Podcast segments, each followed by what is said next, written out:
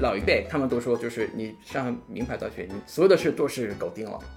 但事实是不是如此？因为有段时间就是我们说，呃，就是韩国有一个比较流行的话，就是说，对不起，我是文科出身。哦。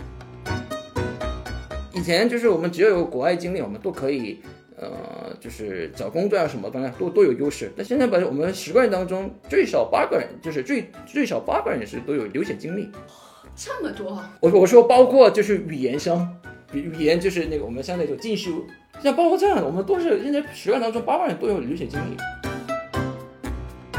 就算你上了那个什么。首大呀或其他那什么名校，走出社会的时候还是很多困难，因为他父母是完全就是不能支持，因为他们也不知道就该怎么就是走下一步。你你主要出了学校，你你只是个啊学习好，其他的你没什么就是有一个背景。很多人都以为韩国人就是没有这个电信审查的，其实还是有的。我们的那个就是审查的这个缺陷，因为现在我们就是因为疫情啊什么的失业啊，突然突然性的一个解雇啊，嗯，对，所以很多人都想就想谈这些这个问题，但国内如果是谈这个问题呢，他们会觉得哦，这是不是就是一种隐喻性的？应该这样多，很多人都是出一些那个闹很多问题来，嗯。嗯，所以就我觉得那 Netflix 的话，我们可以很自由自在的，就是哦，我这是我们的问题，但又是世界的问题，对，你可你可不可以关注一下？对，那 Netflix 看到哦好。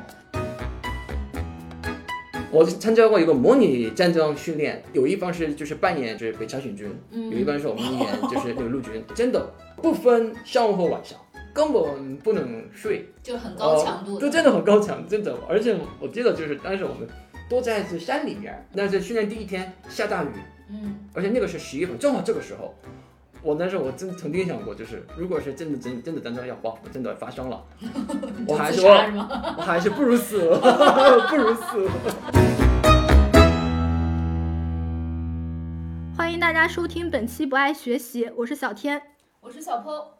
我们这档播客相信教育要回归人的本身，才能帮助每一个人面对不确定的未来。我们会用满满的好奇心去探讨当下有意义的教育议题，去观察分享当下最有趣的教育实践。那么最近呢，美国流媒体播放平台奈飞在韩国投资制作的两部剧集《鱿鱼游戏》和《D.P. 逃兵追击令》大获成功。《鱿鱼游戏》呢，很多播客也有聊过了，真的是风靡全球，堪称世界级爆款，也是目前奈飞观看量最高的剧集。而另外一部《D.P. 逃兵追击令》，可能有些听友还不太熟悉，它是聚焦于韩国全民义务兵役制度下的黑暗与矛盾。目前在豆瓣也获得了九点一的高分，是名副其实的口碑之作。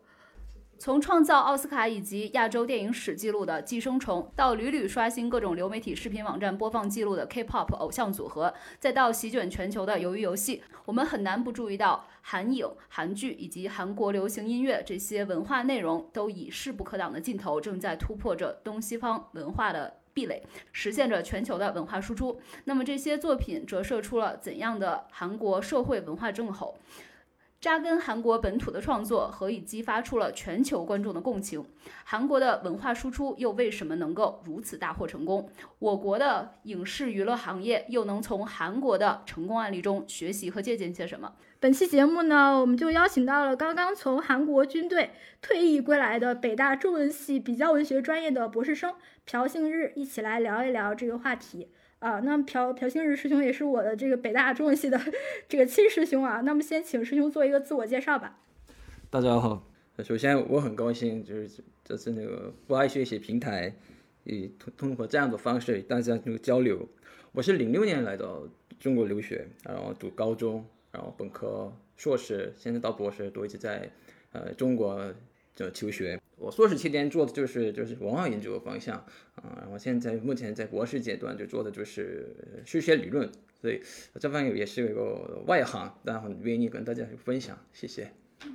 呃，那我们就直入正题了啊，就既然这个朴师兄大家也听出来了，中文如此之好，我们就直接问了，就是您认为《鱿鱼游戏》为什么会风靡全球，以及你自己是怎么评价这个作品的呢？嗯，我觉得就是《由于游戏》就本身已经就是。大家肯定有点发现，就是有点像，个就是美国的，就是饥饿游戏。嗯嗯，但跟饥饿游戏相比，就是游戏规则比较简单，但里面的就是他们所内涵的，就是一些那个教训还是比较深的。饥饿游戏就本身就是一种跟历史有关，跟他们所在的一个背景有关。但呃，游戏就是由于游戏里面就是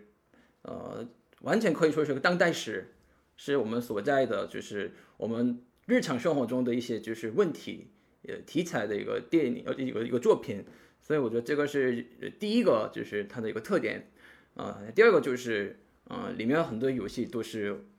我我们都曾我我也小时候曾经玩过的游戏。嗯，当然，我们犯规了是直接枪毙的，这这当然就是没有的。哦，我我也是玩过的，其中我最喜欢的就是一二三木镜头，嗯，呃，那个是我比较说，我上幼儿园的时候玩过的游戏。那个其实我在看在网上还有看到说，这个一二三木头人其实那个形象，就是那个小女孩的形象，是来自于七十八十年代时候，就是韩国的教育课本里面出现的一个形象插图，就那个女孩，就有点类似于咱们的那个韩梅梅和李雷。啊，她是叫哲秀和英熙，好像是。然后所以说那个东西再联想到现在这个韩国很残酷的一个高考和补习文化，就基本上是这种一考定终身的一个阶级固化和阶级延续的这么一个现状，就还是挺让人唏嘘的啊。您继续说这个一二三木头人，哦、那个是就是我我上幼儿园的时候就玩过的游戏，我发现现在没有这个小孩儿就玩这个游戏。还有一个就是里面有一个就是里面有个玩那个糖就是糖饼，就是那个烤饼腾腾糖饼。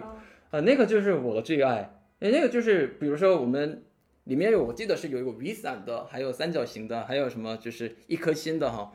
是我记得是最难的不不是那个雨伞，最难的是就是一颗就是一颗星。还有一个就是里面有一些都是我们就是怎么说呢，就是市民化的游戏。我不像饥饿游戏那样，就是突然就设置了一个什么动物追你啊，然后没有这样的，嗯，所以我说这个也是个第二点，就是我们就是通过鱿鱼游戏可以一个介绍那个韩国本土的，就是本土的还是庶民化的游戏，嗯，而且是第二点，而且第三点就是说，呃，肯大家肯定就是比较就是熟悉的这个跟现在我们所谓的当代文学有关，嗯啊，我我记得就是我我旁边有一个就是我的师妹，她也是学当代文学的。啊、我记得就是有一个小小说题材叫报告文学，嗯，哦，因为报告文学本身就是完全是透露透露一切就事实，比现实更有时候比现实还更残酷。嗯，那里面就是说我还记记得就是有一个镜头，他们都说那有一个就是吴一男是一个老人，就是装发呆的一个吴一男，他说的就是他们一切不是个表决，就是我们中途退场。嗯，当他们退场后，他们就是那是武一男这个对白中，我发现那个话肯定是个最重要的名句，就是说这里比现实还更地狱。嗯，就完全是个地狱。里面我我们里面我被枪毙了，也是个地狱。但是我们它出现，我们都一切都是我们很多债，欠了很多债，还不清，而且你人人家一直在追你。里面有个镜头，就是跟肯定是有一个就是开场，主人公程序员不是那个玩赌博嘛，就是赛马的那个。但但当时虽然他拿到了就是那个奖金，但他说因为还还不清他原来的那些个债务，然后后来就有人就追他，他们说你签一个一个表格，就是签，如果你还不清，你把整个身体都身体的一些部分都要卖掉。我觉得这个就是怎么说呢？很多人都以为就是我们买什么在银行的一些这个签签签费啊，什么签费的一些什么所有的事情，这个跟完全现实，完全是日常生活中的我们都呃比较常见的一个事情。所以我觉得这三点就是呃能走向那个就是能走向全世界，能风靡全那个全球的一个原因吧。嗯。其实我很好奇的是，刚才小天也介绍了说，由于游戏在全世界范围内是非常火的。那么，因为你刚才也说到了，刚从这个韩国 回来嘛，就是在韩国本土是不是也一样这么火呢？是不是这部剧真的是韩国的本土观众和全球其他地方的这个观众一样，就是一起能够感觉到这个剧的共凉热呢？我我觉得是还是一致的，但我觉得因为我毕竟还是那个韩国人嘛哈，大家一定要看，呃，一定要注意，就是鱿鱼到底是讲什么。我记得就是中国的话有有一个就是俗语叫炒鱿鱼，你们这个是最不想听的一个话哈。如果你像有公司完全是也是被有 fire 的哈，在在韩国里面鱿鱼就是鱿鱼，就这本身也是个一个怎么说呢？呃，不太想听的一个就是一种符号，有符号我这么说吧，比如说你长得好，我们我们我们有所说你长得好像有鱿鱼，也就是说你完全是一个普通人，不在当中的时候还是一个连普通人都不如。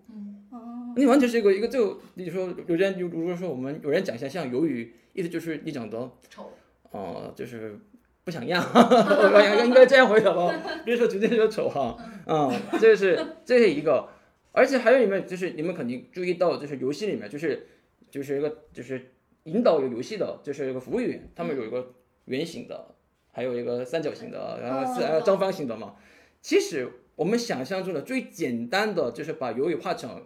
就是有一个有一个一种就是就是图形来就是表达的话，就是正好就是鱿鱼的脑袋就是圈儿。有也就是那个它身体就是那个三角形，然后它的这个很多角嘛，所以四角形。哦，这个也是个一个我我我所谓的就是我可以说的就是也是一种文化符号。哎，所以鱿鱼游戏就是当时他们最后一关不其实也玩的就是鱿鱼游戏嘛？嗯嗯嗯那这个游戏本身也是有一个文化的内涵在里面的，比如说你就这是就像是 winner 和 loser 一样，嗯是有这样子分吗？七十年到八十年到甚至到九十年代初，一般小时候有有肯定我们小时候都有过这样的经历。你在平你学习不好不怎么样，没没有什么关系，跟你生活没毫无就是毫无影响。但你游戏玩的不好，你肯定你交朋友啊，你其他的肯定一个受影响嘛。所以游戏里面就是最简单的方法，你可以占领天下的感觉。我们一直有一种这样的一种想象啊、你玩多好，相当于这这个这这个地盘属于你的。嗯，因为游戏也也是一个，就是你肯定里面你看过一些游戏规则，每个人都走一步，其他人也走一步，有点像像像我们就是玩那个象棋一样，嗯，策略。嗯，了解你才可以战胜对方。嗯，所以游戏游戏这个就是游戏本身，呃，可以代表就是以简单的方式能够就是就是那个控制这个对方。嗯，我就觉得这这部戏里面除了这个男主角之外，不是还有一个双门洞出身的一个男配角嘛？然后双门洞这个地名，其实我觉得中国观众也很熟悉了，就是首尔双门洞。因为《请回答一九八八》里面那个女主叫什么来着？她和她的朋友们都住在双门洞，就是双门洞这个地址是有什么特别的含义吗？其实双门洞本身没有什么 特定的含义，也是一个首尔的一个地区，因为我们洞本身就是相当于中国的一种怎么说呢，一种县或者是镇，相当于这样一种地名的一些一个区分。这个不意味着就是有没有影响到就是整个剧里的一个气氛，这个是没有的。哦，我我我看那个有文章说是那个双门洞是首尔特别低阶层的人住的地方。黄东赫他自己说他也是出身于那个首尔贫民区，然后就逆袭考上了首尔大嘛，啊，然后他其实他说他的成长经历其实是比较类似于，呃，这部剧里边的那个男配，啊，就是等于说是寒门贵子吧那种。因为这个首尔大考考上首尔大这个人，感觉他好像也没有因为通过自己的学习，就是鲤鱼跃龙门就改变他自己的阶级出身了。然后就不知道韩国现在这个学历贬值的情况，就是到达了一个什么程度，是不是比中国还要就恐怖？因为最近中国就在讨论，就清北毕业的那些博士生都去中学当老师了。因为我觉得这个方面上，我觉得全球都一样，除非你是那个哈佛或者是 Yale 毕业，也是那个你就找不到工作，就业问题，这个也是我觉得是肯定八十年代以后，呃，就是普遍的一个就全球的一个事实吧。在我看来，这就肯定是一个就是带锅而引起的一个问题。怎么说呢？就是他们这个前一辈、老一辈，他们都说，就是你上名牌大学，你一切所有的事都是搞定了。但事实是不是如此？因为有段时间就是我们说，呃，就是韩国有一个比较流行的话，就是说，对不起，我是文科出身。哦。啊，相当于我记得就是正好我读读完研究生那阶段，有一个一个文件叫“对不起，我不是北大毕业的”。嗯嗯，这相当当然跟这个是我是开玩笑的，但这确实有个这个话，感觉就是你是理科毕业的，你觉得你到公司，因为你文科毕业的，你基本上你在文你在公司干嘛？打印人家的东西，嗯，只能就只能干这些的。但理科的话，他们就能打什么就像能打计计算机啊什么的。所以我觉得就是文理区分，这个也是个社会就是学历贬值的一个起点。嗯，我是这是第一个。第二个就是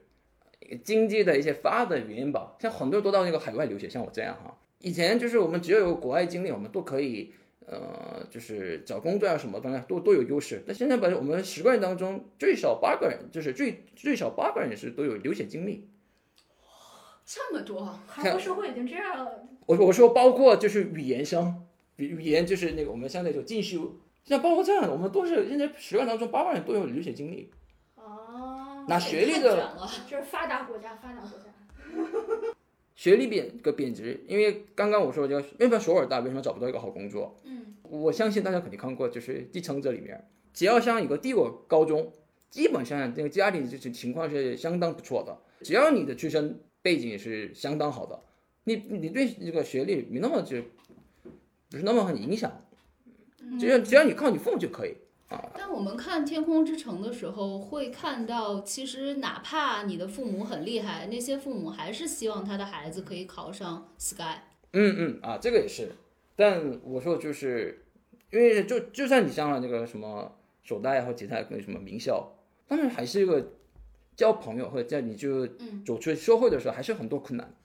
嗯嗯，因为他父母是完全就是不能支就是那个支撑，就是不能支持，因为他们也不知道就该怎么就是走下一步。你你主要出了学校，你完全就是相当于就是没有什么这个阶层的那个概念，只要你你你只是个啊、呃学习好，其他的你没什么就是有一个背景那您作为一个文科生，怎么规划自己的未来呢？啊，这个问题这个好现实啊，好现实先。把博士学位读下来。呃，首先，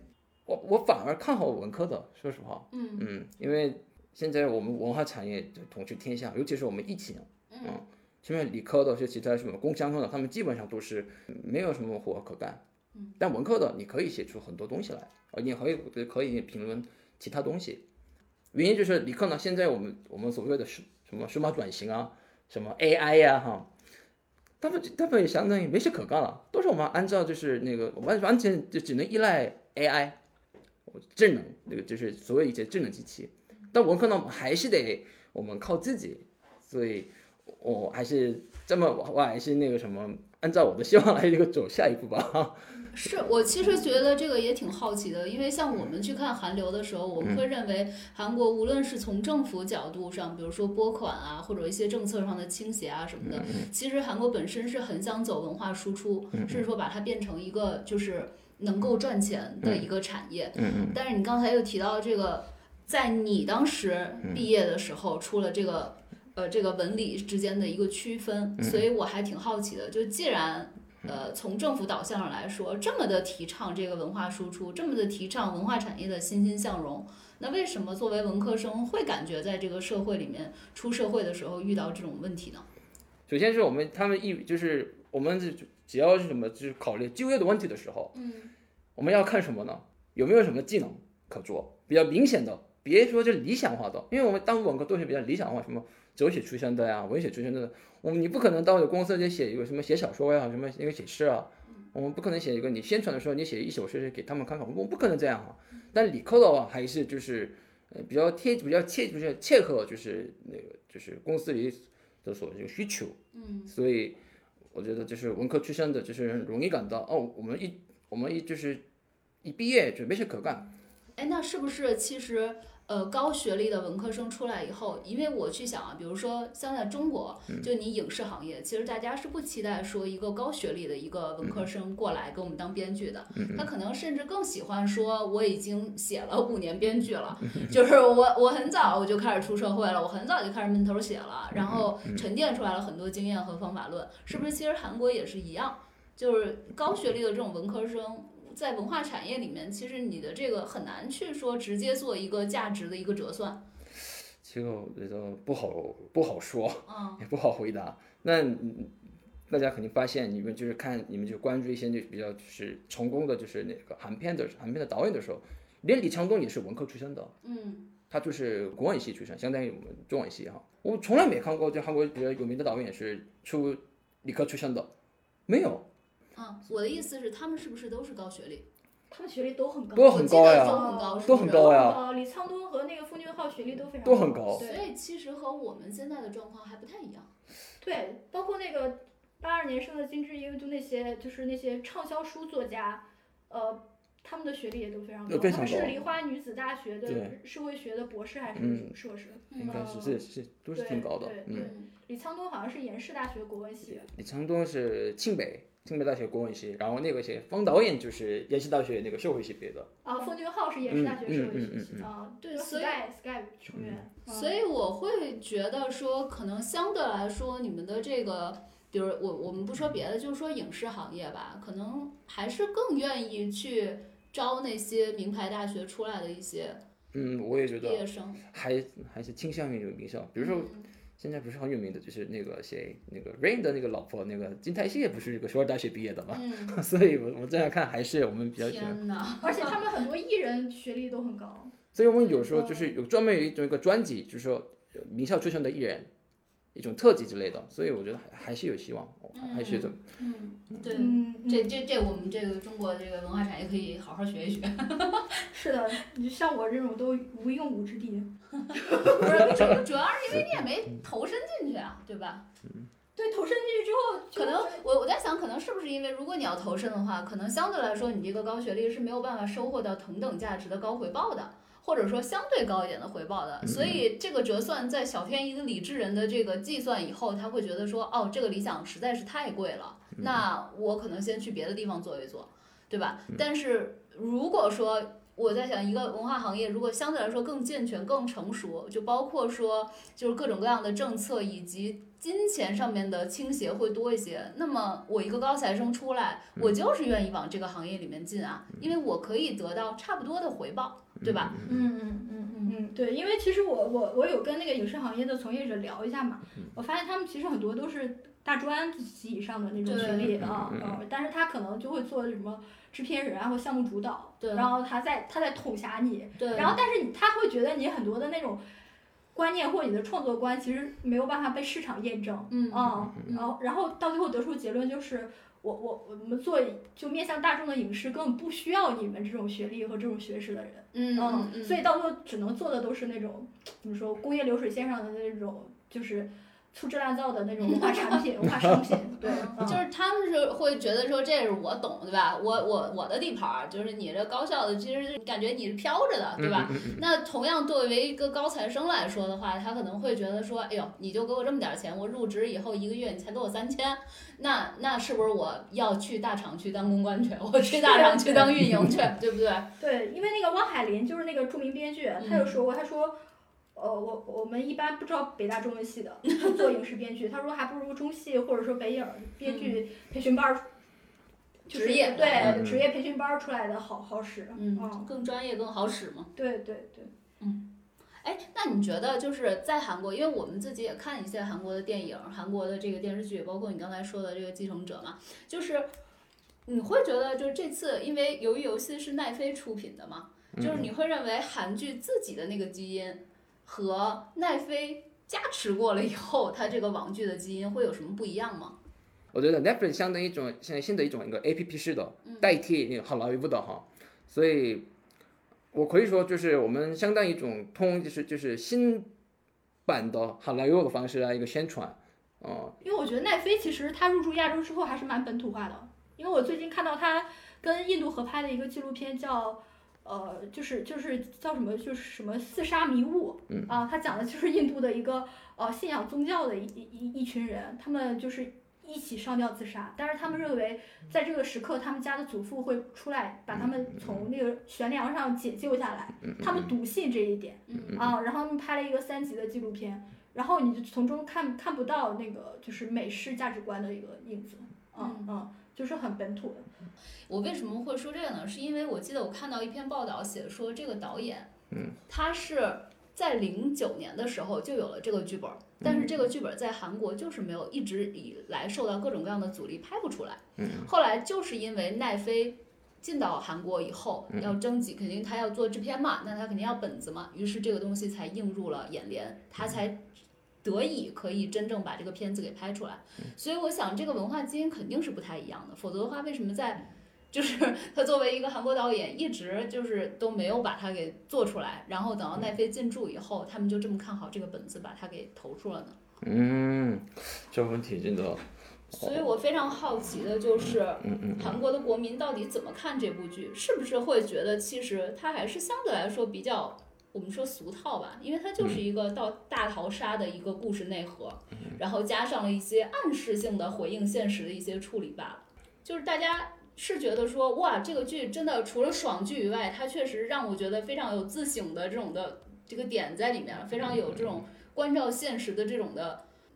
各种各样的价值在里面。还是说，其实也就还好。嗯，它的爽是因为全全球都在爽，所以我们跟着一起爽，因为它关照的是我国的这种情况。就你有思考过这个问题吗？或者有什么观察吗？嗯，这我是这样想的，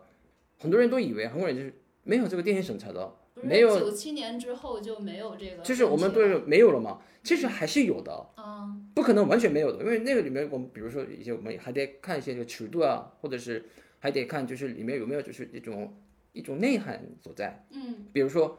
那时候我们就是拍，比如说一些这种那个政治变迁史啊，所以政治改革史啊，很多人都很多就是那个就是那时候连国家都不允许我们就上映，你说九七年之后也有这啊也也有过呀，嗯。比如说相当于就是打个比方，就是我记得有那时候我上小学四年级还是五年级，对，正好是零二年，那时候拍有一个人就是拍就是朴正熙那个前总统就是被那个就是就就是暗杀的一个就是嗯，一个电影，朴槿惠他爸，对。啊，朴正熙，对，嗯。当时有人就是把那个他的就是被那个暗杀的一个就是场面作为一个这种题材，嗯，当时是这个国家就是政府是不允许呃上映，后来就好了，你们可以拍那个政治有关的一些那个，但其他的呢，他们就完全是肯定是忽略了这个审查制的一种缺陷吧，我觉得我觉得这说。由于有一些我觉得就是不只是由于有一些一些我们历史题材的很多就是都有可以猜到，就是有一种背后故事。嗯。比如说当时的中国采取，就是我们当时只是那个哦，我们是走这个方向，那好，我们跟着这个步骤。啊，打个比方，前几年就是我们尤其是对就是日本的关系还是比较怎么说呢，是不太好回答的一个问题哈。嗯。我们当时完全是厌日了，嗯。那我们所有的那个电影都走向就是啊，都都想都想谈。我们当时就是那个什么殖民地时期，我们怎么就是抵抗的呀？嗯，民族主义哦，民族主义对对哦对对啊。嗯但但是还是根据当时的我们就是这个政府确实什么就是什么趋向，啊嗯，所以我说就是这个趋向本身就是我们的那个这个审查的这个缺陷嗯是在这里，我不说，但你们应该知道，相当于我们不言而喻的哈。啊，我觉得那个 Netflix 这个也是个呃，可以就是可以说的这个概念，但是很多人都不愿意，因为现在我们就是因为疫情啊什么的，就是什么做失业啊，突然突然性的一个解雇呀、嗯，对，所以很多人都想就想谈这些这个问题，但国内如果是谈这个问题呢，他们会觉得哦，这是不是就是一种隐喻性的？所以还是我们我们觉得啊啊，我们还是那个不应该啊，太麻烦，不只是麻烦，应该这样多，很多人都是出一些那个闹很多问题来，嗯。嗯，所以就我觉得就 Netflix 的话，我们可以很自由自在的，就是哦，我这是我们的问题，但又是世界的问题，对。你可你可不可以关注一下？对，那 Netflix 看到哦好，就我们只是其中的一个符号而已，但其实它是一个就是全球性症候全球性的现代性的一个症候。对啊，对啊，嗯。可以，我我觉得可以这样想。我们不能说我们没有什么，就是什么，我们可以拍一个随意的什么什么随 意的，我我之前我就以为真的是这样，不可能的，哦、不能不能，这样我就理解了，因为你要想，就之前我们啊，就是会一直说韩国电影很大胆，就是尤其在九七年之后，嗯就是放宽了这个审查这个条令以后，就是电影人们好像都愿意更去回归现实，嗯然后多去就是塑造一些英雄出来，嗯但是确实没有那么多的所谓爆款，嗯，但是这次由于游戏的大火，就为什么刚才一直在问说。呃，韩国本土是不是也是这样？就我们就很很会好奇，说是不是它的这个爆是也是契合了，其实韩国社会对于一些问题，或者说电影人对于这个问题的一些就是关注，哎，终于就是得以在这个中爆发了。那是不是也会促生出韩国人本身更多的去进行一些哎我们现在这个社会的一些弊病的一些自省？你自己有观察到吗？应该这样说吧。大家肯我肯定有，就是那个小天那个师妹，你肯定以前修过张辉老师的那个西方文学这个概论或者西方文学导论这个课。嗯我记得当时你们讲的就是给你们那个讲的就是模仿论，我记得嗯模仿论就谈的就是西方世界是怎么描绘这个现实。嗯最初他们谈的都是贵族的问题，像我们古希腊悲剧一样，真正的高级都在悲剧。但他们到文艺复兴以后，贵族到还是稍微相当于就是贵族，但有一种有问题的，嗯有就是有悲剧命运式的，其他人也可以有悲剧命运，普通贵族也可以有这个，就是所谓的我们所谓的就在按拿这个中国的那个就是封建制度来看，就是中国制度来说，就是士大夫也可以有这个悲剧命运。后来他们就走向，比如说就是到十八世纪、十九世纪，比如说法国一些一个现实主义啊，肯定是比如说我们说那个福楼拜呀、斯汤达，他们也开始日常生活中也会有，我们普通人也可以有悲剧命运。很多人都我们不怎么关注，普通人就是普通人，就本身就悲剧，我们我们管辖？但后来他们也在管这个问题。我觉得这个问，我觉得这个西方的一些个描绘的事实，跟正好跟韩国有关。怎么说呢？刚开始我们所有的那个就是电影题材都是。谈一些那个有些那个政治就是高人士的一个问题悲剧命运，比如说那个金载为什么为什么暗杀那个朴那个朴正熙啊？嗯，但你看鱿鱼游戏，嗯，就是普通人，没有没有一个高背景，嗯，都是我们所谓的低级的庶民的，他们都是书名化的一个故事，有点有共鸣性的。我觉得正好就是跟西方的一些所谓的那个再现，然后和模仿这个去就是这个变迁史和发展史。可我就有有有一定的一定的关系，我觉得。那其实我我我就还有一个就是最近奈飞跟韩国合作的一个剧嘛，其实也就是立足于韩国独有的一种社会制度，就是全民义务兵役制。嗯啊，那它其实揭示的是这个义务兵役制军营里面的一个霸凌问题。嗯嗯嗯嗯嗯。就是关于这个呃韩国的兵役制度，因为师兄也是刚退役回来嘛。嗯嗯。啊，那能不能给我们把它的这个历史和现状做一个简要的介绍？嗯。啊，正好就 就是刚刚退役回来的原因，我还是比较这方面还是比较了解的哈。嗯，首先我们兵役制，很多人对就是我接到很多中国朋友以为就是我们因就是中国所称的朝鲜战争以后才会有这个这个制度，其实并不是这样。嗯，我们古代也有兵役制。我们古代也有。嗯，而且但当时我们也像区分就是几个几个阶级，比如说各贵族是可以例外。比如说，就是普通的老百姓啊，他们就是，但我们还好，我们只服了十八个月就可以入境的话。但过去的，就是我说古代的，他们是十六岁到六十岁都是对象，而且那个是每年都是轮着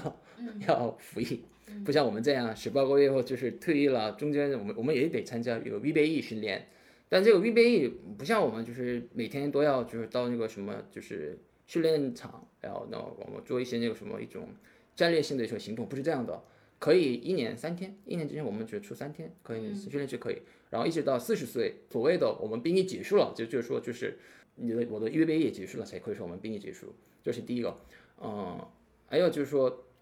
因为那个剧里面就是逃兵里面，我我我听我听我很多那个中国朋友都说，你们就是里面就八零后就是这样吗？呃，说实话就是。这也要看你的部所在部队的一个气氛。嗯，逃兵这个追击令，这个这个电视剧里面的，他们就说那个 DP，这个是另一种兵种。嗯，DP 就像那种就是抓一些那个逃兵的，嗯，相当于那个军事警察。嗯，所以军事警察本身已经很就是我们所谓的宪兵。嗯，每个部队都有宪兵，相相当于我们每个地区都有。就是那个派出所一样，嗯，而且那个因为是要抓一些，就是一些那个就是军事上的一些那个问题，所以他们不得不这内部一定要严格。但普通的就是部队没那么严格啊，当然是我们要有军律了哈。师兄有没有在这个军队遇到霸凌这种现状？有，有是吧？当然我不是真的经历过，但我看过真真的有这样的一种怎么说呢一种问题。所以现在就是所有的就是部队都在关注这个，就是我们怎么把那个霸凌这个问题控制住。嗯。但其实我们这么想，我刚刚我们讲鱿鱼游戏，我觉得真正的话题就是何谓阶层？嗯。何谓市民？市民可以说话吗？嗯。嗯，跟跟那个一样，我觉得这个军队的霸凌问题也是这样的。我跟他们同样都是个战友，我们都是那个就是同等的，但我们入侵的背景。还是有区分的。哦，我不是说我是高身份，但我像我这样就是就是那个留过学，然后读到就是在读那个博士生，嗯，也有人就是刚刚就是就是那什么干活回来，没有什么受到过什么教育的，嗯，或也有人就是连家里都有问题的，嗯，就是也也有那个寒门的，所以什么什么都有，所以他们他们之间我们也就虽然是我们同等呃就是观念下。还得我们自己区分。我觉得这本讲区分本身就是我们就所谓的一个人的一种很坏的一种陋习。嗯嗯，是，就是在军队里面的这种霸凌，其实在其他的一些文化语境里面也会有吗？我就有啊，嗯，比如说公司呀，对，刚刚我们前段不是说过，就是那个就是学历贬值嘛？因为为什么我们有一个贬值？贬值前肯定有一个矛盾，嗯，比如说，哦，啊，你是你是 A 校，A 校不如 B 校，嗯，哦，你是 B 校出身的，那好，我们全都是 B 校出身，你 A 校出身的，哦，你什么都不是，对，嗯，我觉得就是部队也一样，我们应该同样我们有战友情嘛哈，对，要一起呃团结不是嘛哈，但他们觉得，嗯，我我觉得跟你团结吗？我觉得这个好好丢人，好惭愧。所以我觉得就是暴力问题，就是不只是一个部队本身的问题，肯定是他们正好区分就是入前这个背景的时候的而发生的一个问题。嗯，这个不只是在士兵之间有的，军官之间也有，有的军官是他们完全是军官家这个家庭啊，嗯，哦，像呃《三国演义》的像袁绍一样哈，对。哦，我我我家都有谁，我家都有谁，但有的人就是，呃，只是为了只只是为了就是真的他这个正义啊，爱我嘛，嗯，也有人这样的，但也有人就是，呃，我的那个前景不怎么好，嗯，因为军人，因为韩国的军人也是个公务员，对，嗯，所以我只是因为相当于我们说，就是我们我们所说的呃的公务员当公务员最简单的方法就是当军人，嗯。嗯所以也有人是以这个以这个就是那个渠道而就是走向这个部队的，因为我说呢，我们部部队本身都是不公平的，嗯，也可以说我们也是在玩鱿鱼游戏，嗯。嗯。嗯，所以其实要看，就是说，比如说你在这个地方，他这个军官，他自己的那种背景，他自己的那个阶层，然后以及他自己认可的那个世界观和人生观，如果说你和他正好非常 lucky，你们俩是差不多的，相对来说比较认同的，那你可能就。比较好混，这其实我觉得是在任何一个语境下都可能是这样。你有人的地方就会有一个我是不是相同的，我是不是相异的，这？肯这肯定的，嗯嗯，我还记得那个 D.P 那那部剧里边，就是在演的那个男主角，他其实就是因为家境特别贫困嘛，然后没有上大学，然后他就是入伍的前一天，他还在送外卖，然后支撑家家庭，然后他入伍之后就被很多人问了一个问题，就是你你上的是哪所大学？因为其实韩国应该是大一大二的学生去基本上都是读完大一，读完大一是吧？啊啊啊！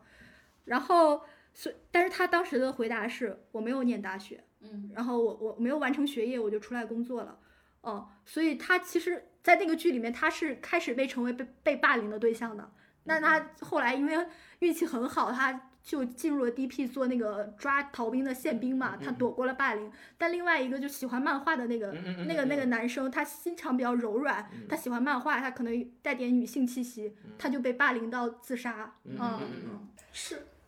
就是面对相异的这个人群，人类总是有一种我要诛杀异己的这种的本能。嗯就很恐怖。那可是我们感觉我们只谈了一个军队一个霸凌的问题，但在军队里面也有很多好的，因，为比如说，因为尤其是你们，呃，其实我也是以前上过辅导，就是学你们就是语文课本，嗯语文课本不少有出一些那个什么古什么古诗啊、嗯语文作品啊，不是不就是谈战争题材的嘛，部队题材，比如说毛泽东的一些毛泽东的诗歌呀，或者是《诗经》的一些诗歌呀。或者是一些那个什么大部分的这些东西，对，还是比如说西方的《荷马史诗》本身也是谈战争和部队的故事啊。嗯所以我觉得就是部队里面有只有一个就是一种坏的一面，也有好的一面。我反而到部队，反而学到真正的体验，对我觉得体验到真正的何谓人文。嗯因为比如说我们读一些那个什么一些那个诗歌呀、什么的，你只觉得啊、他们多苦啊，什么他们多累啊，但你们真的没体验到他们有多累。因为我们也我真的是，因为我我有一个一个训练啊、我觉得我不可能展开讲，因为那个也是一个军命啊。我参加过一个模拟战争训练，就是真正的就是打两周。嗯。呃，一个也是有一个有一方是就是扮演就是北朝鲜军，嗯。有一方是我们演就是那个陆军，然后他们真的穿同样的就是那个北朝鲜的衣服，天哪，然后好真实啊！哦因为长得也都差不多。哦，这个真的哈，那口音也要模仿吗？口音也要模仿，哇，哦，也要模仿，但有的时候我们能听得出，比如说他们很着急的时候，我们听得出，他们也是他们他们口音不是不练的不不怎样。但是开始会告诉你们这是一一场演习吗？当然了，训练前，当然我们都都都可以提前说的，也是这样，我也参加过这个训练嘛，带的都是都是肩枪，但哇哦，尖枪，尖枪里面我们就是弄一些就就一种就是一种灵感器，嗯。呃，我们都是打激光线，因为我如果我们尖枪的话，他们会死啊。哈，嗯，我们也会受伤嘛，所以，然后就我们也真的没有不分上午和晚上，嗯，根本不能睡，就很高强度，呃就真的很高强，真的，而且我记得就是当时我们都在这山里面，嗯，所以就有时候我们还得背着，就就是当时我的军包，帮所有东西都在包，包括我夸张四十多公斤，哇哦，就相当于背一个女孩儿，真的，然后爬山，嗯，而且那山不像我们那个就是那个普通的登山路那个，对，完全就是陡峭陡峭的那种。嗯。呃华山哦，那那天我还记得，那是训练第一天下大雨，嗯，而且那个是十月份，正好这个时候，哇，那时候我真的就是我那时候我真曾经想过，就是如果是真的真真的单张要爆，真的发生了，我还说？我还是不如死了，不如死了，太累了，真的为了生存。哎，那你要是想要偷懒的话，你就上阵，你马上就被人弄死不就得了吗？不可以，啊，不可以，不不可以自杀，因为那个我们子弹不可以都有自杀。都可以都有一种提前都有登录，都都都有记录下来，哪个哪个几大号打了哪个哪个。如果是我我的我的那个枪打了我自己，嗯，那相当于不就是我的意思是你迎着对方的炮火，马上就让他给你一个痛快，那个这样你就可以躺在那儿，你就可以不 do 可以为这个是就是因为是没参加过嘛，所以我们都会这样的想象嗯。但是我有过这样的想象，不可以，大家都想上去就死。不可以。当时我还记得是天，就是白天都是晚上，天天都有坦克的声音，天天都有真真的真的坦克。嗯但是我还记得，就是那两周内，就是其中的六天是天天下雨，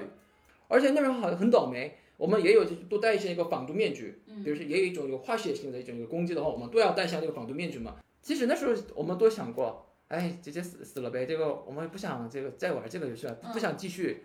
但那旁边人都有我们就是一种就怎么说，像那种这个裁判之类的，因为监督的，不可监督的，哦，不可能我们故意的，哎，我哦我这这这我直接杀了吧，然后我们不可能这样。哦，那力还蛮大的。那你超过会怎么样？就是长官会说你这啊个笨就蛋。是你已经被毒死了。他也是这样，我知道，我知道，我的意思，他会有后续的一些惩罚的措施吗？这样监督者他们都有他们自己的一个激光的一种，就像那种就是打那个就是那个买东西的时候那个一种激光嗯一样，嗯他直接这样打激光，那我们直接就这样一个处于一个状态嗯啊，死亡或者是 或者是那个重中中重伤或者是中毒了，什么什么都有，嗯什么都有。哦，我想他应当是后面还有一个惩罚机制吧，比如说你如果死得太快，你可能就要跑三十圈儿或者怎么哦，样。没有没有没有没有嗯，没有没有，我我觉得一般来说，好像军队里会变成一个，就是你们是一个团队作战。就比如说你确实可能死的特别早，然后你有一痛快，但是接下来可能全队都要跟着你一起，比如罚跑三十圈儿，然后就是你毕竟是团队中的一个个体嘛，所以很多人就因为这种压力，所以就仍然要继续，其实跑三十圈也可以，嗯，这个还算是比较低级的那个惩惩罚。嗯你说最我们不理想的惩罚是什么？嗯就是扣我们的这个休假，哦，对对对对对，扣一天假整个我们所有的士兵都是快要发疯了，真的。嗯我还记得那时候就是有人就是因为下大雨嘛，很多人中途就是那个退场，像我们鱿鱼游戏一样。嗯啊、我很多人都不愿意，因为我们淋大雨嘛。那时候我还在那个有一个小那个小溪里面，我也是摔了一跤。嗯但问题是我在军包，我也不能就是弹起来嘛。嗯但是我这样就是一个匍匐的就匍匐的就匍匐的就就就就向上，真的，很多人都都这样就是那个往上走嘛，往上爬嘛。就是为了那几天假期。那时候我们是基本的这个两就是模拟下来两周内，两周之间，如果是我们中途不退场，五天假；如果你有战功，再加上几天假哈。哦，是奖励机制。奖励机制，比如说你，就是你杀了，比如说你你枪毙了，就是你比如说比较高的一些这个机关，就是卫官，那就什么一天假、两天假，哦，或者你就这两周内你没死，再给多给一个两天假。所以那时候我多拿了两天假，因为我那时候我我一直都没战死，因为哇，好棒！不是说我打得很好，嗯我我一直逃，我一直 一直跑，我 一直跑，一一直跑，求生欲很强。求生欲强。我我也有一个逃跑的一种方法，只要你就找一个就是比如说一种仓仓库的一些这个东西里面，他们很多扔垃圾的，嗯，你直接在藏那儿，他们也不会找的，哦因为就那边那个在那待了几天您，都不是逃跑，您是躲着。躲着，但也有，藏当然。差也不能超过一两天，也也得也得换其他地方，嗯，但那个也是不可能就是你就跑到就是比较容容易看得见的。当而且也要找一些那个已已经就是战死的一些那个士兵，他们的衣服盖上，他们都以为我也是我真的死了。那时候我还记得，那时候我正好就是我们训练就是就是海上两天的时候，但是那那时候突然就晚上有就是北朝鲜军突然他们就突袭来了，嗯，啊我我真的我我死定了，我以为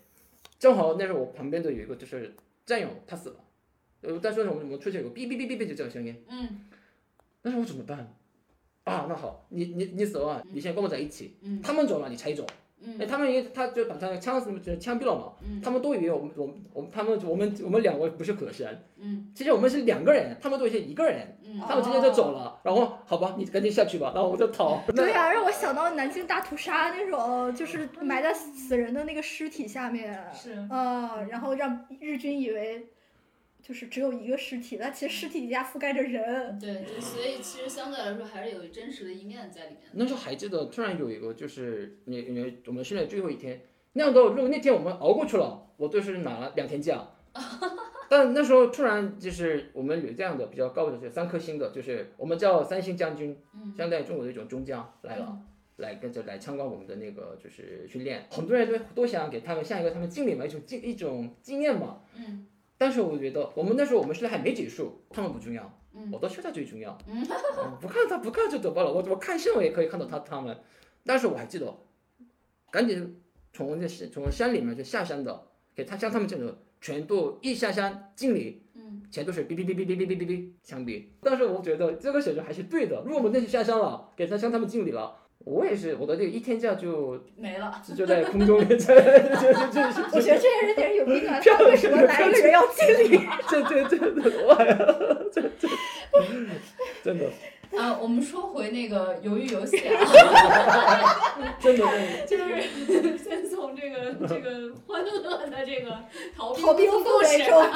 先拿出来，我们说一下这个，因为在有一个游戏里面，那个李正宰演的那个男主角，嗯他不是被汽车工厂给裁员了嘛？嗯然后他当时因为被裁，所以经济状况就一下子一落千丈，嗯然后最后就是嗯，基本上就沦为了一个无业游民这样子的一个状态。嗯然后其实他的这个事情，呃，就他这个故事的设定，嗯其实也呼应了当时说这个韩国之前发生的一个双龙汽车工厂裁员事件嘛。嗯嗯说的就是呃，零九年双龙汽车工厂一口气就开除了两千六百四十六名的员工，嗯。然后这个工厂还拒绝这个进行劳资谈判，这些员工呢就愤怒的静坐抗议，遭到了这个李明博政府当时的这个警方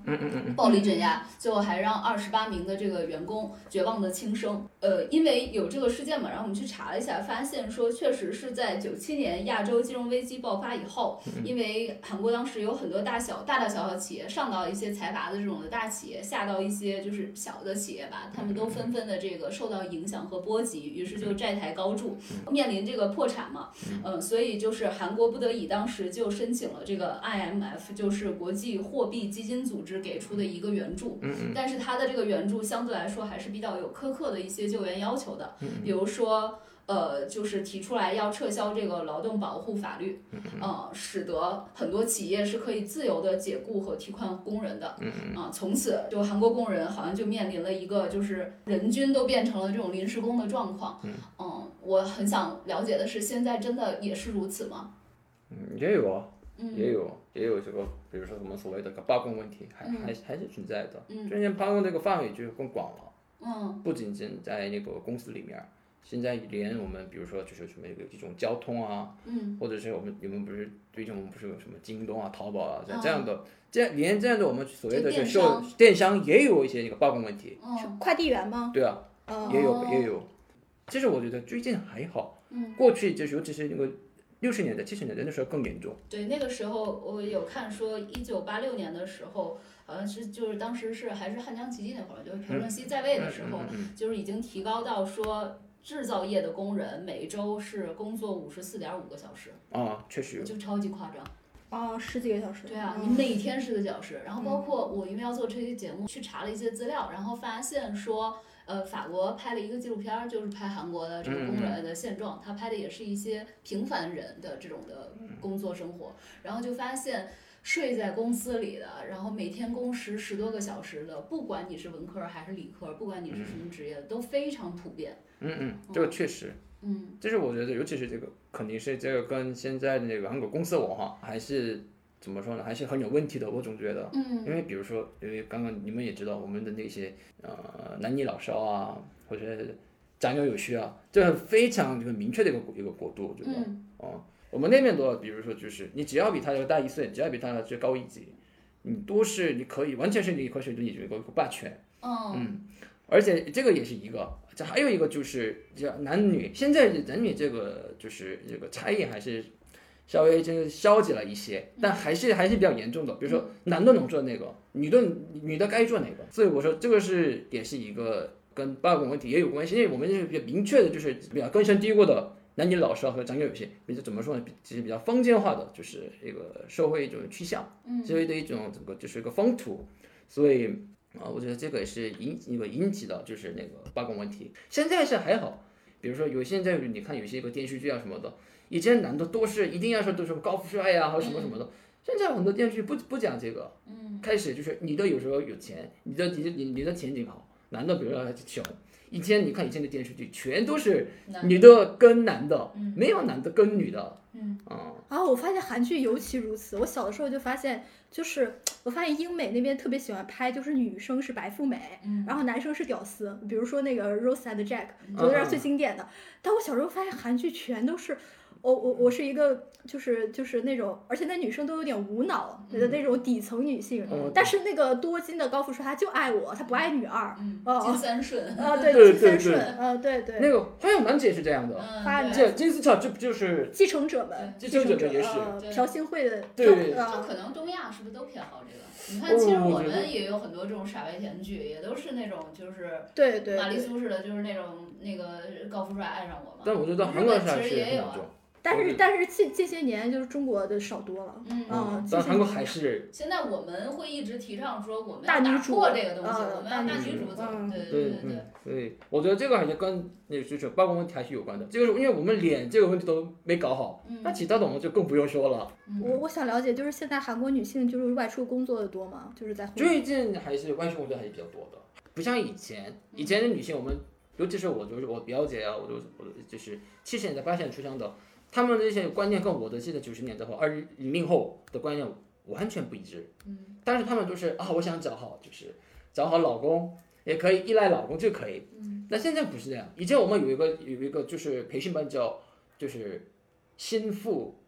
就是课，怎么说呢？新妇新就是新新成为家庭主妇的主妇的课，嗯。这是怎么呢？他们就是他们这个，他们是一个一种，就是为了就是找一些就是比较有有钱的一些那个比较有大财财阀的啊、哦都是这样的。哦，以不是说我要成为家庭主妇了，我学这课，而是说有点类似于就是你怎么能够对，怎么能够嫁嫁好好好老公？对，对，但现在是没有这个概念。嗯哦，现在没现在有这种课很多人都不愿意结婚，嗯很多人都不愿意，因为他们也知道一个现实，嗯只要我生孩子，没有我的自由。嗯，因为现在我们的呃对传统的概念这男的女还在的都会这么觉得。嗯，现在我们因为我们是尤其是韩国，嗯传统概念还还是继续的，那个哎，那我比较好奇的就是，你也在韩国有观察到这种传统概念，其实可能还是更多的在意识层面的形态上面，在根植于大家的心中啊。你自己也在就是我们中国这个生活了这么长时间，你会觉得同样都是在一个东亚的这种的呃父权的文化以及一些儒家的这种形态，嗯、相对来说比较共同的这个背景之下，你觉得会有一些区别吗？我觉得区别还是很很明确的呀、嗯很很清楚啊，嗯 感觉我们女性更强大一点儿，是不是？其实我觉得中国女性非常独立，嗯我觉得我其实我觉得就是不只是独立，我觉得中国完全完全就是完全已经很有很有这个主体嗯，哇哦，这是小天一直在强调的。哦、主体哦真的哦真的就是我也是觉得就是跟韩国的女性相比。或者跟日本女性相比，我觉得更多，这那跟日本女性相比就更不用说了。嗯，但跟韩国女性相比，还是我觉得中国还是更主体化。哇哦，嗯好高的评价呀。哦，我真的哦不不是说因为我在中国是这么评，真的嗯我也是这么想的。嗯因为跟我们那边相比，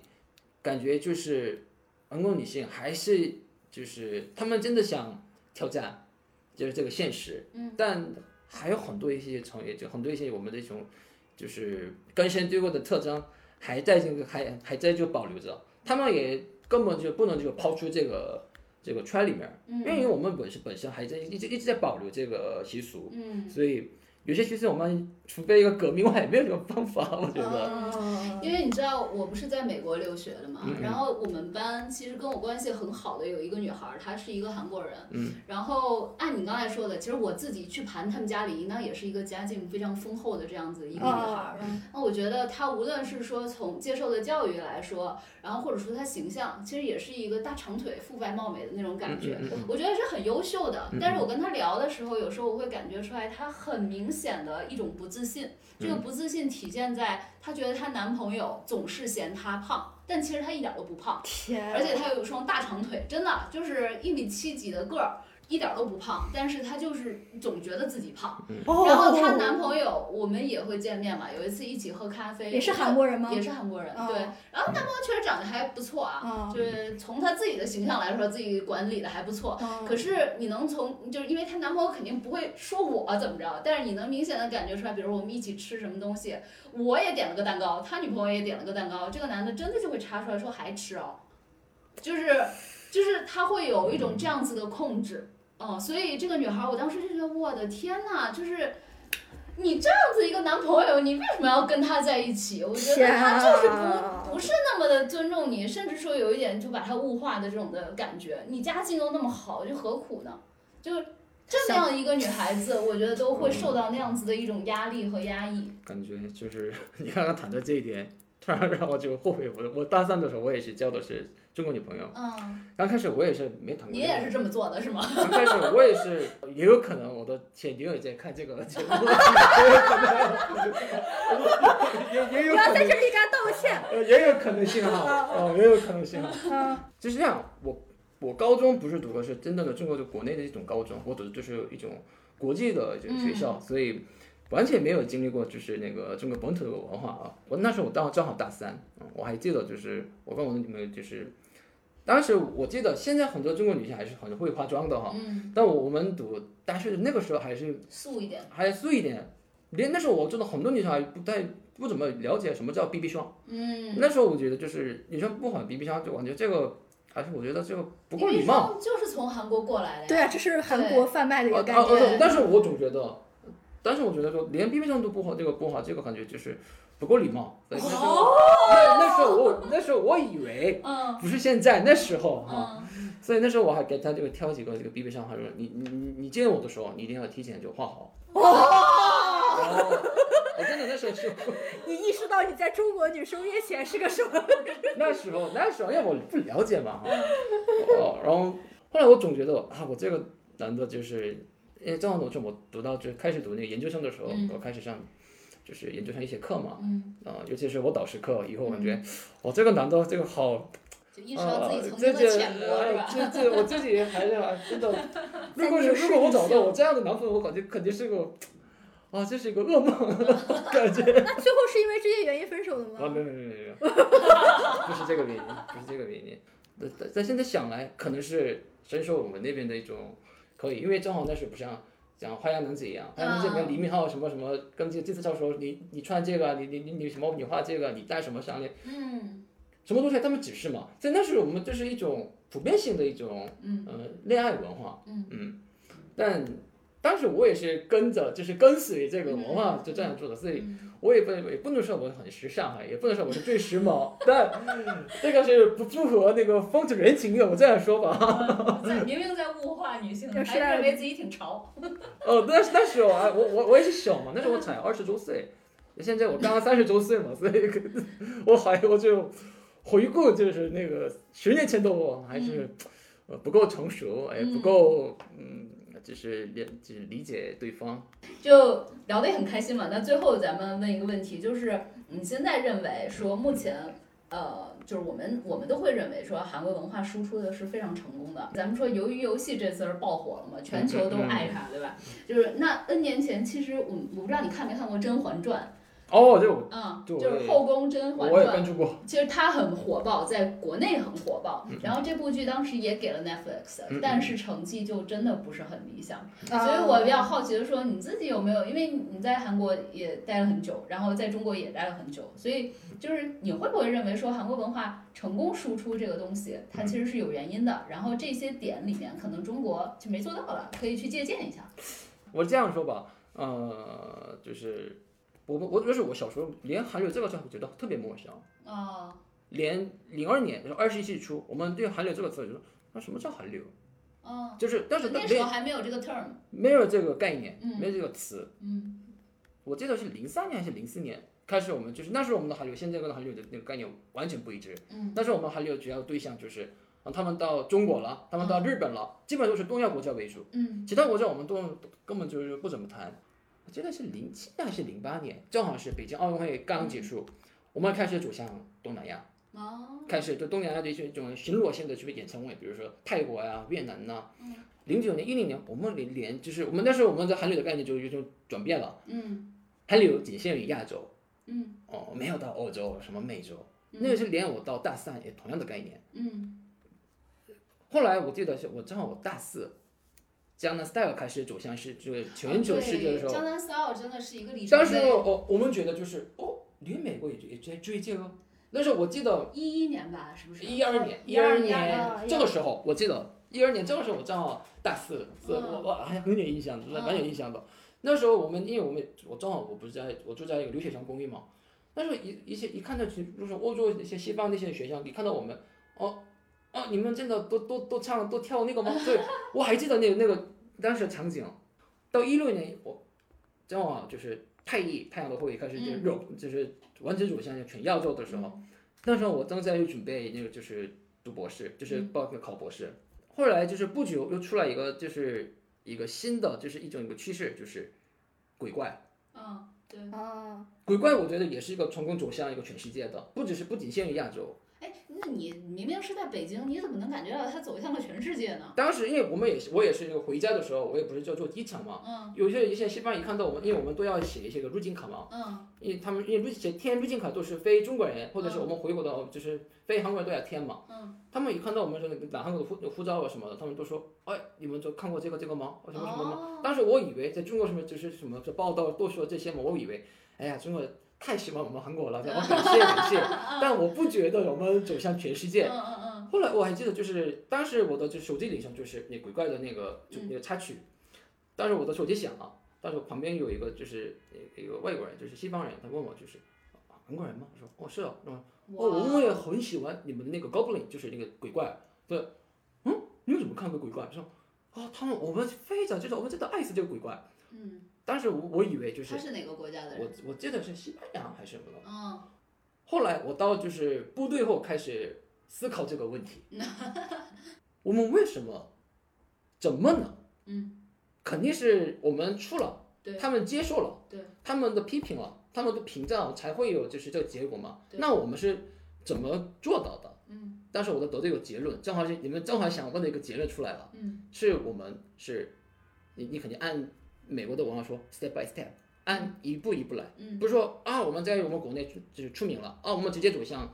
好莱坞，没有这样。先看跟我们同一个文化圈的，他们他们怎么看？哦，同一个圈子做好，那我们跟我们类似的，貌似于东亚文化圈子，就是肯定是一个啊，南，就是南亚呀，或者是东南亚呀，走到东南亚东南亚啊，差不多了。那然后就我们再走向这些西方，嗯然后欧洲老师怎么看？那我们好合并起来，嗯然后就出，那就我觉得，我觉得这个是我就是我们做到的，就是一个输出就是输出成功的一个原因吧。我我是这么看的。嗯还有刚刚你们说就是借鉴这个问题，其实我觉得就是借鉴嘛，应该是首先某个成功，某个失败啊，他怎么他为什么成功，他为什么失败？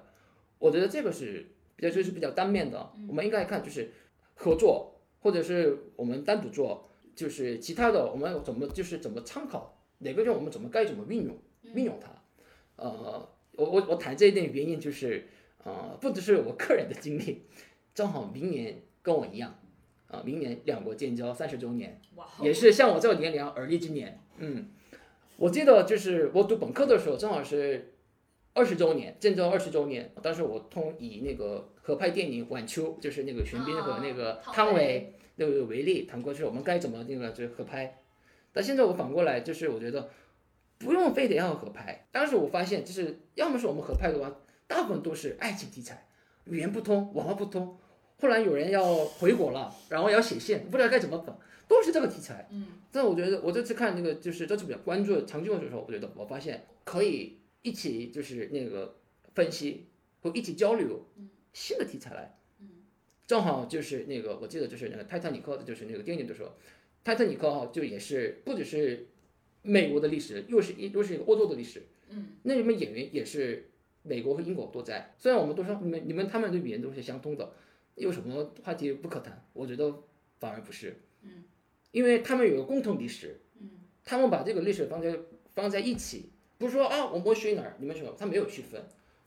这我觉得呃借鉴。没有交流好，我觉得还是一直多交流的时候，我们会发现哪个地方我们哪个地方我们可以值得借鉴，哪个地方我们不可以借鉴。反而我想谈的就是，我想最后我想说的就是，韩国还是比较喜欢单一化、统一化，嗯，所以有时候多民族这个概念上，我们还是比较这个比较模糊的，嗯，哦，但我发我发现在中国还是很那个就是多元化的。我我因为我之前也也跟一个就是北大日语系的一位教授就交流过嘛，就是他说就是就中国像我们多民族国家跟日韩这种单一民族的这样的主体国家还是有很大区别的。就比如说我说现在很多人都觉得就是日日本可能现现状，就比如说很多御宅族啊，然后啃老族啊，可能就是中国未来二二三十年的那个景象。然后那个那个教授很意外的是，他跟我说他觉得不会，他就不不太可能。然后我问他为什么，他说就是因为，呃，日本的文化是那样的，就是比如说你一一一一个班级里边那个女生，她的口红色号用的跟其他女生不一样，然后她就会因为这个原因被霸凌，就是他们所有都是统一的、一致的，就是只有一种生存方式，然后一种价值理念。你就比如说他们现在就是说社会主流的生存方式就是你要好好学习嘛，你要上名校，然后出来你要工作，然后你要做一个很奋进的社畜。然后或者怎么样，然后这是一个主流的价值观。但是如果说一旦有人他没有办法适应这个价值观，他退出，然后他没有其他选项，他只能在家里做御宅族，只能啃老。然后他说，但是在中国不可能。他说我们永远会有其他选项，我们会我们会探索自我的价值，我们会想到还有有没有其他的生活法、其他的生存方式。呃，然后所以他就觉得不要想那么悲观，我们不可能就是会变成像日本那种，嗯。我觉得刚才朴师兄给我带来的很有启发的一点是，他说那个 step by step，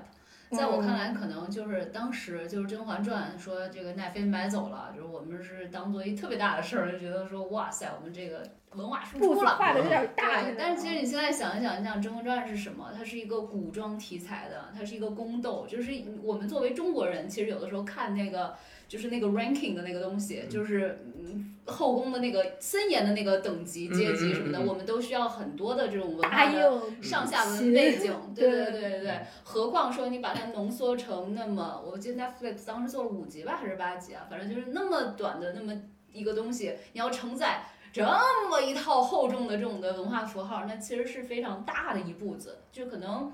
之所以没有。就是实现我们想要的那种文化输出的成功，就是因为这步子有点大了。就也许，呃，一小步一小步一小步的慢慢的来，可能会更有现实意义一些。对对对对对。好，这期播客咱们就先聊到这里。听友们如果还想再追问一些问题，可以在评论区留言，或者关注我们的微信号“不爱学习 Pod P O D” 那个 Pod，加入我们的听友群，更多的讨论在我们的听友群里。啊，再次感谢这个朴师兄，谢谢，谢谢谢谢谢谢，拜拜拜拜。哦，辛苦了辛苦了。